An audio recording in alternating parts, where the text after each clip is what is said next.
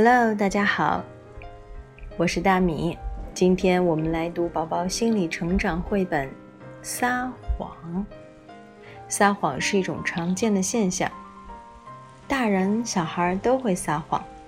本书会告诉宝宝撒谎的各种情况，让宝宝正确认识撒谎，处理撒谎。让我们开始吧。撒谎意思是说假话骗人。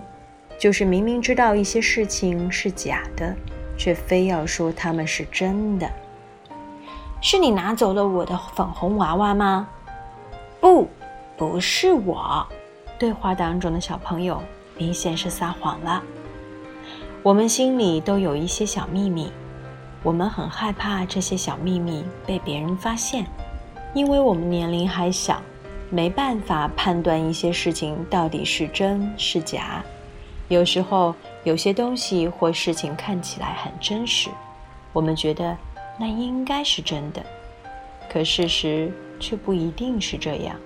因为小孩子的想象力丰富，所以真与假的界限对我们来说有些模糊。我们需要慢慢的学会区分事实和想象。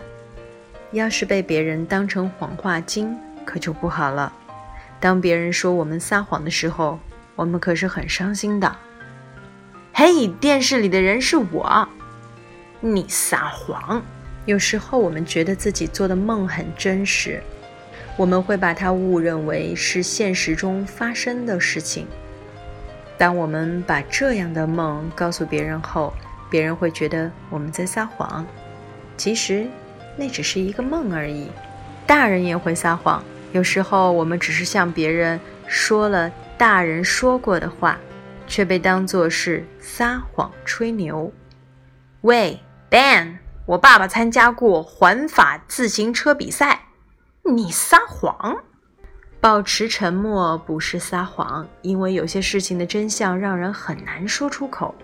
大人们有时候会让我们帮着隐瞒一些事情，有可能是很严重的事情。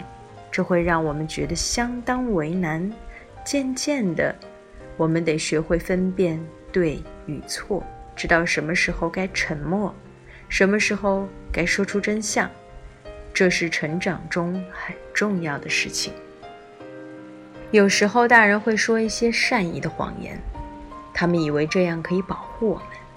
事实上，这样反而会对我们造成伤害。比如，我们深爱的人去世了。他们却骗我们，那个人去了很远很远的地方，再也不回来，这让我们感到很伤心。还有些人会因为想要逃避处罚而撒谎，这是错误的，这样对别人很不公平。遇到这样的情况，我们要去找自己信任的大人，说清楚事情的真相。我们撒谎的时候会有很大的心理负担，说出真相是最好的解决办法。虽然我们可能会因此而受到惩罚，但是会觉得轻松一点。